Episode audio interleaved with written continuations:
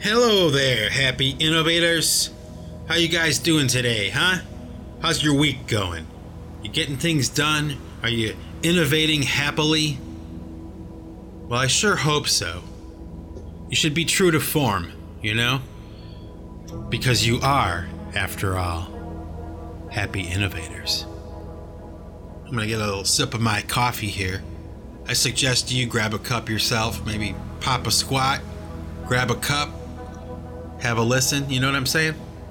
I'm gonna take a sip right now. Oh man, I love coffee.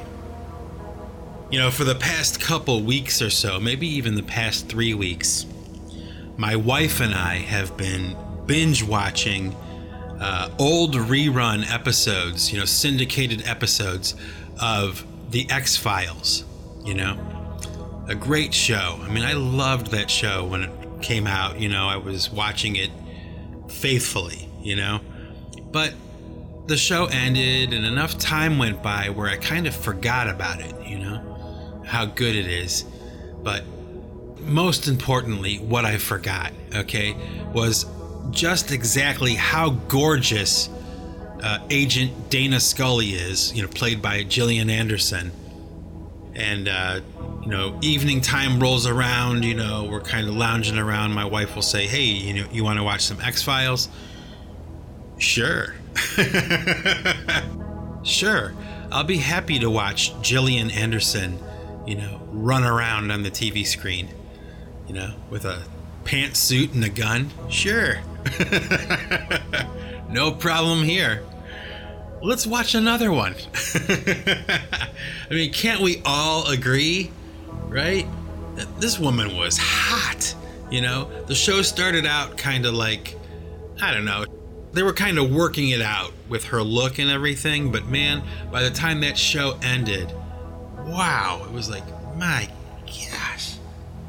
Every time she's on the screen, it's like, I mean, have you ever seen a face that beautiful before? It's just amazing.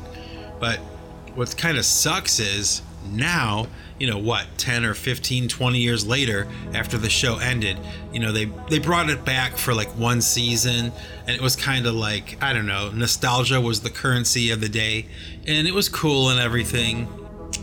But honestly, you know, time has not worked in Gillian Anderson's favor necessarily, okay? And as far as I'm concerned, she's one of those celebrities who like made the mistake of going to the wrong plastic surgeon for her face. And sometimes, depending on what angle the camera is coming from, okay, uh, and the way the light is hitting her Botoxed face, some of the shots are kind of creepy looking. You know, she looks kind of like a, you know, an X file herself. I don't mean to be harsh, but I'm just trying to keep it real here, okay? but there is absolutely nothing wrong with going back and watching those old episodes and just, man, oh my gosh, it's like she's so gorgeous. You know, it's it's really kind of sad, isn't it? When people mess their faces up uh, in order to perpetuate their career. Like somehow, some way, uh, you know, Hollywood or whatever got it into their head that, you know, it's not okay to age gracefully. You know, like they don't see the value in a Katharine Hepburn. You know, just aging gracefully. You know, so you know you look older. Okay, maybe you play older people in movies now. You know, so what? Who cares? Um, and I just gotta say, a lot of the time, you see these celebrities that are aging, and it's like, it's horrifying. That is the word that I would use. It is absolutely horrifying, at least to me. The the appearance of some of these celebrities. I mean, you know, they got this Botox in their face their face looks like a catcher's mitt, and their buddies are telling them, "Oh, you look great. You know, you've never looked better." And it's like, "Oh my gosh, don't they look in the mirror and see how horrifying they look? They look like inhuman. it's crazy. I don't know.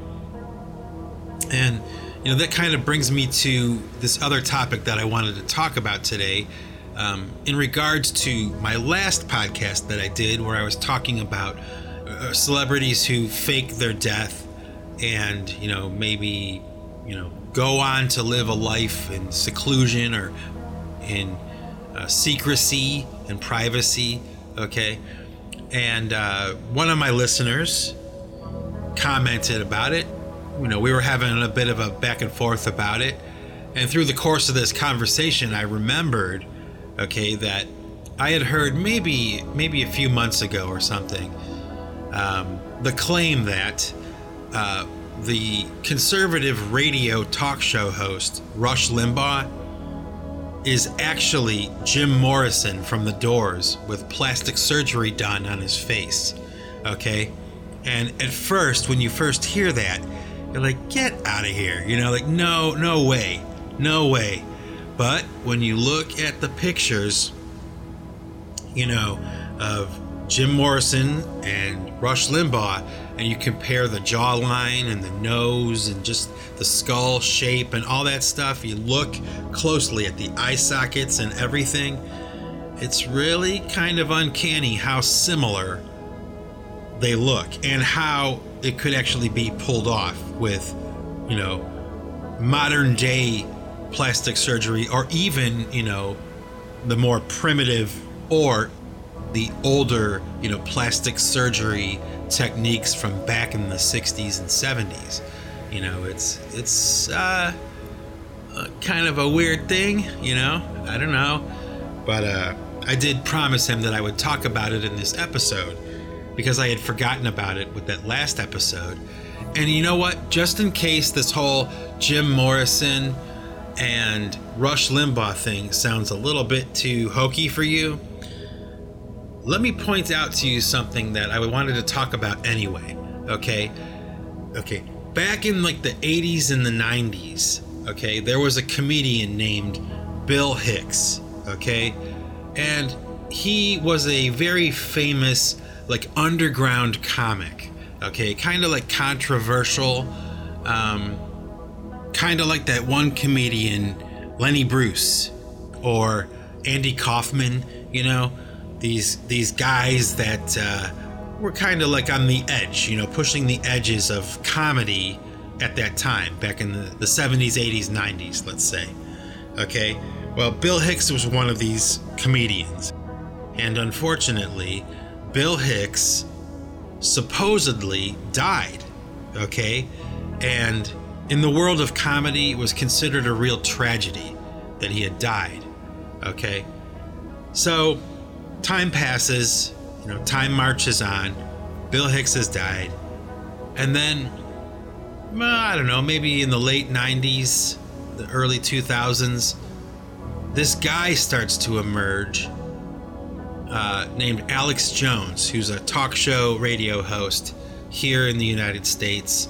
He's kind of like uh, famous for being like a conspiracy guy. Um, you know, he had built up this empire, like on YouTube and social media, uh, called InfoWars.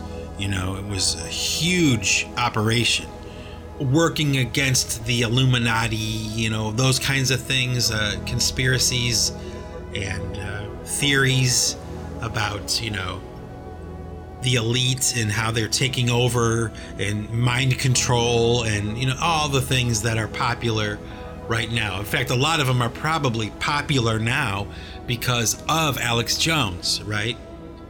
Well, all of a sudden, this character, Alex Jones, starts to emerge on the scene, okay? And his rise to fame probably, you know, reached its peak probably about a year ago.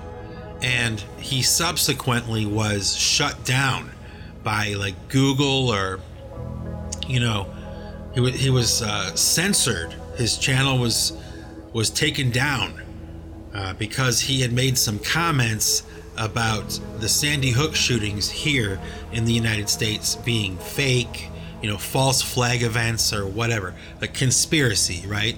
Well, the the story is is that his whole empire that he had built around conspiracy radio and all those things was dismantled overnight by Google, and Alex Jones was shut down.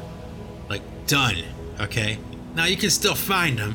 He's still talking, still doing stuff, but I guess, like, nowhere near on the scale that he was doing it, you know, just about six months ago, you know, or about a year ago.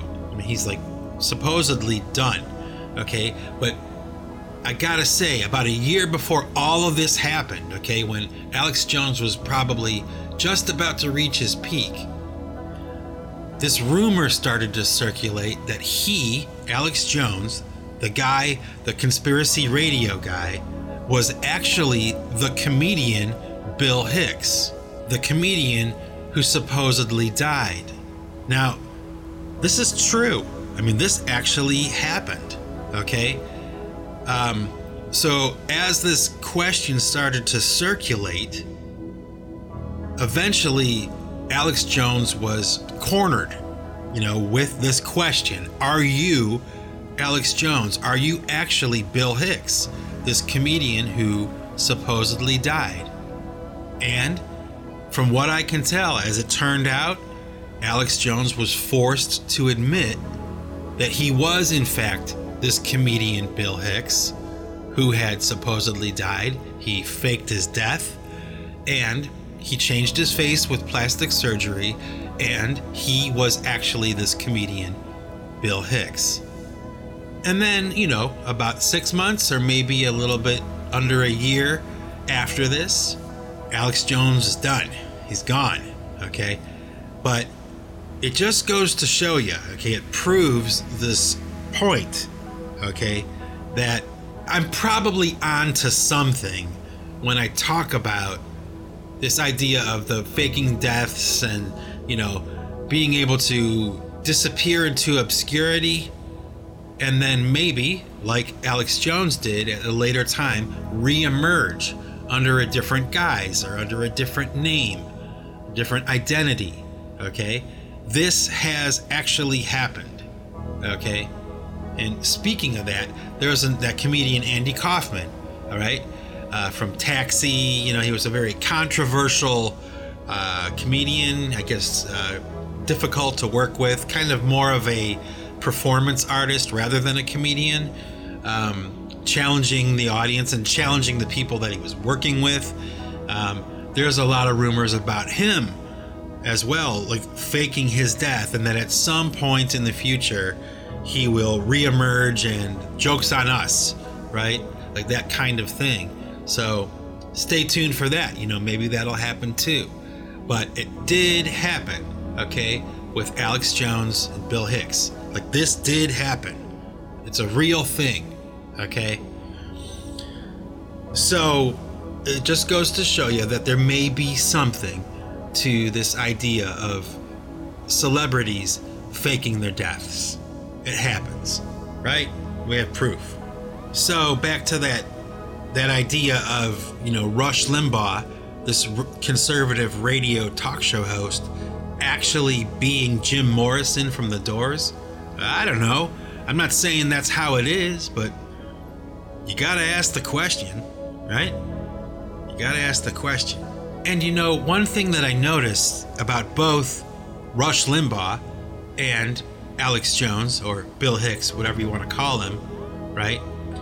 Is that both of these characters are political characters. So I'm not exactly sure what that means, right? But rather than Bill Hicks re-emerging as a comedian under a different identity, or Jim Morrison, uh, you know, supposedly re-emerging as a rock star under a different name, they both chose to go in the political direction. What does that mean? They both chose to go into politics and becoming a political talking head, a political commentator, right? That's what they both wound up doing. So make of that whatever you will. Not exactly sure why, but one has to ask the question, right? Um, anyway, so you know, while we're talking about um, Alex Jones and Rush Limbaugh and politics and conspiracies and all that, we kind of like are sliding into this idea of perception, right? Public perception. And uh, how things are perceived. It doesn't necessarily mean that it's true, it's just a matter of how things are perceived, right? Perception. How do we see what is being shown to us, right? And a great example of this, okay, is the current president of the United States, Donald Trump. Okay. Now, whether you're a fan of President Donald Trump or not, okay, no matter what your politics is, because I don't really care, okay, um, I'm a centrist and I'm not a political person, okay, but unfortunately, you know, it can't be avoided right now. I mean, it's it's something that has to be talked about, right? Um, and this idea of perception. Um, what can I say? You know, I mean, just recently we saw the funeral for George Herbert Walker Bush. Okay, he passed away, and they had the funeral services for him, and of course, they were televised for all the world to see. And one of the things that I noticed while I was watching these proceedings, okay, the funeral of President George Bush, um, it kind of bothered me a little bit, okay, that in the front row of this church where they're having the funeral services, right, you have all of the previous presidents of the United States that are still alive, okay, sitting next to each other in the front row. Okay, so you have former President Jimmy Carter, you have uh, Hillary Clinton, former President Bill Clinton, uh, Michelle Obama, former President Barack Obama. So in walks President Trump, okay, with the First Lady on his arm, and they sit down next to the Obamas, okay? And there's been all kinds of like, you know, political discourse about this exchange, okay, that took place in the front row, the front pew of this church at this funeral service, and just the interaction with the former presidents in regards to the current president. And I watched it too, and I kind of saw it, right? Um, there was kind of like a diss for President Trump, okay? um, on the part of, you know, like, I guess, like Hillary Clinton, former President Jimmy Carter, and Bill Clinton, you know, and I gotta tell you, even though the politics of President Trump, or, okay, or the personality of Donald Trump is something that these former heads of state find disagreeable, okay? That doesn't bother me. Okay? But what does bother me is that they didn't respect the office of Donald Trump. Okay? Um, there are protocols to how we should address the office of the president. Not the president, the person, but the office of the president. There's a certain respect and courtesy on behalf of these former heads of state to conduct themselves a certain way and to treat the office of the president with a certain amount of respect. Whether or not they like the president personally or not. Um, honestly, I was disappointed with Bill Clinton and Hillary Clinton and former President Jimmy Carter and his wife. Um, I was disappointed that they were so disrespectful to him or disrespectful to the office. I think it matters. You know, I think it matters. And it made me look at them a little bit differently. I'll be honest. I mean, I didn't mind Obama as a president, you know? I didn't mind. I thought it was great, you know, at least for the first couple years. You know, there was some real sense of hope or something, right? But, oh, I don't know. It's like I hate talking about politics, you know? I do. I just do. Because it's so polarizing, you know? And it's like, uh, I don't know. My opinion doesn't matter. You know, it does not matter. But we're talking about perception here, you know? We're talking about how these things are perceived. And my perception of these proceedings at the funeral for former President George Bush just kind of left a bad taste in my mouth. You know, it kind of like speaks to the tone of what's happening right now in the United States. Like, even at that level, you know, that high a level in our government, there's still this sense of animosity. You know, there is no harmony whatsoever, you know? So that's all I want to say about that. You know, I don't want to talk about it anymore because it's just, it's not that important to me. Okay. But man, sitting here in the middle, you know, kind of watching uh, all these things unfold, okay? Uh, sometimes I just am so sick of hearing about Donald Trump. you know, kind of like how I was sick of hearing about President Obama. You know, just I get it. You know, change the record. It's just ah, you know, it's too much, right? And you know, I remember uh, when President Trump announced that he was going to be running for president. Okay, my first thoughts were like, "Oh my gosh, this is this is ridiculous." Right? I mean, this guy's never going to get the nomination. Well, a few months pass, he gets the nomination. okay?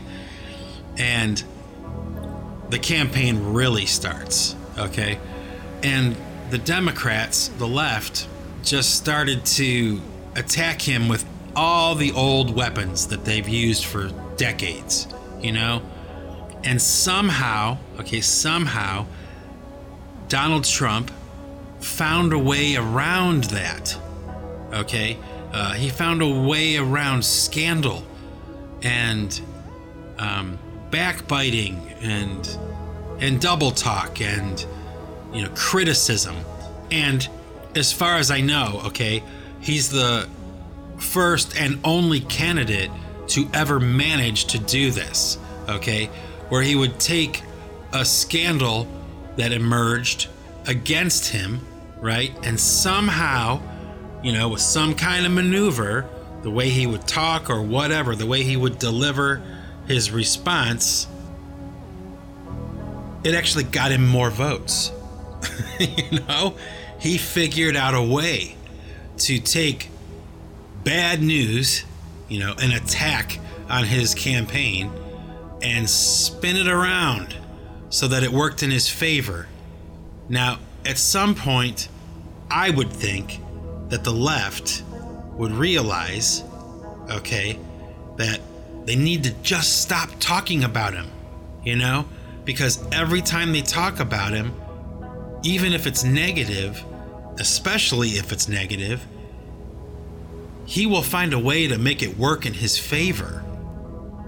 Now, think about that. That's fascinating, right? Like, who would have ever thought that that would be possible, you know? especially after he won the nomination as the Republican candidate for president. Okay?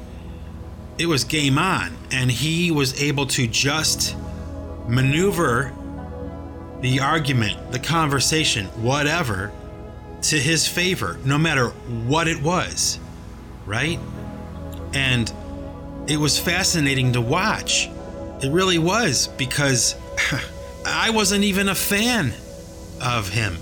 I, you know, when he got the nomination, uh, as the Republican candidate, I swore to myself. I mean, I just like there is no way that he is going to beat Hillary Clinton in the election. There's just there's no way. You know. But, you know, a few months into that campaign, a few months into the process, getting closer to election day, ah, I don't know, I started to see it turn. And by the time election night came around, you know, my wife asked me, Who do you think is going to win?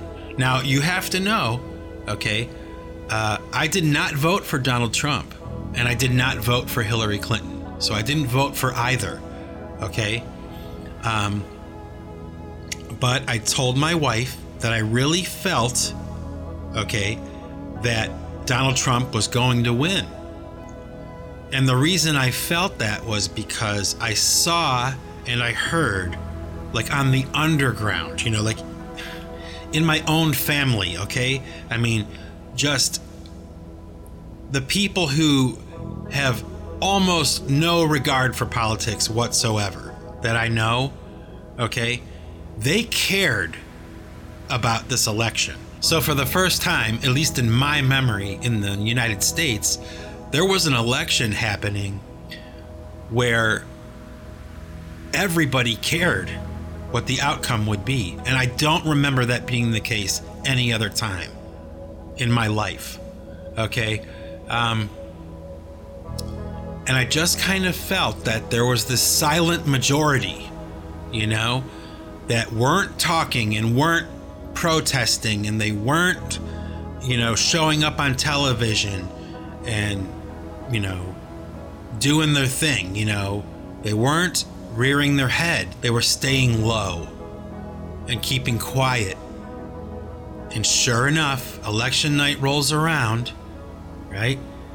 And Donald Trump becomes president. Now, I understand that there's a lot of controversy around the election itself. Okay, there are people who make the claim that the election was stolen, um, you know, secretly or whatever. Okay, um, and I gotta say, I can't doubt that. I don't know for sure. There's no way I could know, but um, the long and the short of it is, is that Donald Trump did eventually beat Hillary Clinton, and I was stunned. I mean, even though I thought that Donald Trump would probably be able to pull it off, okay, on election night, I just really kind of felt that there was this group of people that were pro Trump that were just laying low, right? And they would show up at the ballot box, they'd check off his name, and bam, he would be president. And that's what happened. But, um, now, uh, ever since Donald Trump was elected president, now there is this rabid war going on uh, in the United States, this political war. And I've been talking about it a lot, you know, simply because I can't avoid it. I can't. Um, it's everywhere. But I think, okay, if the Democrats want to beat Donald Trump in 2020, okay? Um, they need to stop talking about him. They just need to stop talking about him.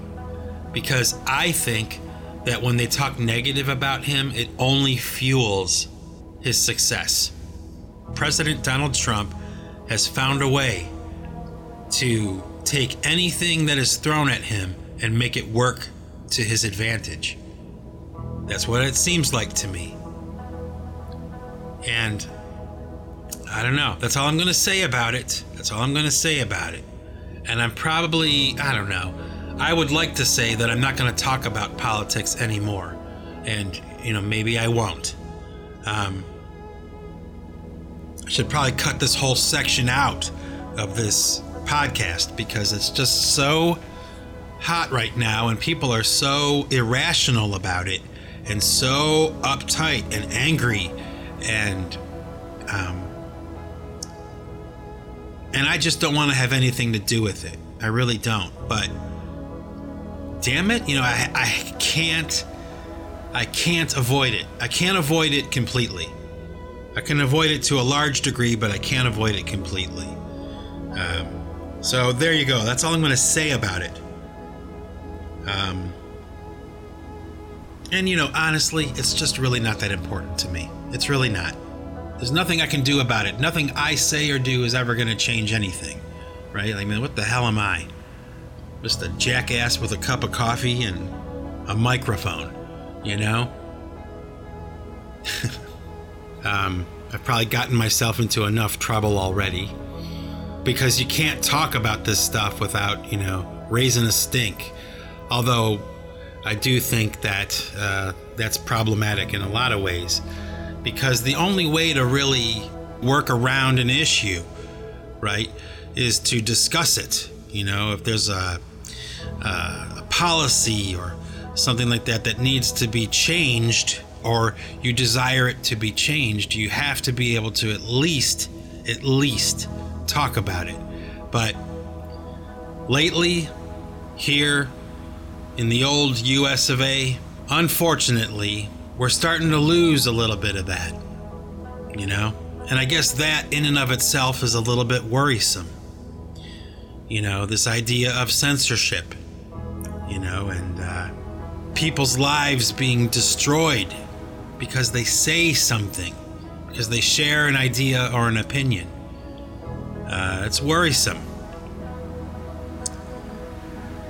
Actually, it's probably, you know, one of the fundamental strengths of the United States is the freedom to speak your mind, a redress of your grievances, you know? And we unfortunately are living in a time where we're starting to see the window of freedom of speech slowly, slowly closing. And I guess, you know, it's our responsibility. You know, it's our responsibility as citizens to speak up. And not only is it our responsibility to speak up, okay, but more importantly, and maybe this is the point to be made, it's more important that we are able to listen, you know? Censorship is not a good thing, okay? Especially when it comes to public discourse, right? Um, Self censorship is a different story. You know, uh, we choose what to say and what not to say, and there's a responsibility we have to the general public, right? About what we say and how we say it, okay? And I don't need any group of people to tell me what I should or should not say. I should be able to figure that out on my own, right? But we live in a time where there's the silencing of dissent, and there's a real danger in that. makes me worry for the future of the United States. Um, as free thinking, critical thinking citizens, we allow freedom of speech to dissolve at our peril. Even somebody as outrageous and silly as Alex Jones, and you know, as much as he's probably contributing to the problems more than he's contributing to the solutions, let's say, he should still have the right to say the things he says as much as I may or may not disagree with him or whatever, as much as I'm offended or not offended by the things he says and does, he should have the right to say and do those things. It's more important than him. It's more important than what he says. It's about the future of the freedom of speech. A very very important and fundamental right of every citizen of this beautiful, wonderful country that I live in. Oh, I hate this, you know? I hate it. I hate being so like serious, you know, because life's too short to be that serious. So, with that, I'm going to end this podcast. This is Mike Bostwick from Pipe Choir Records signing off. And remember, folks, If you want to keep what you've got, you've got to give it away. Take it easy.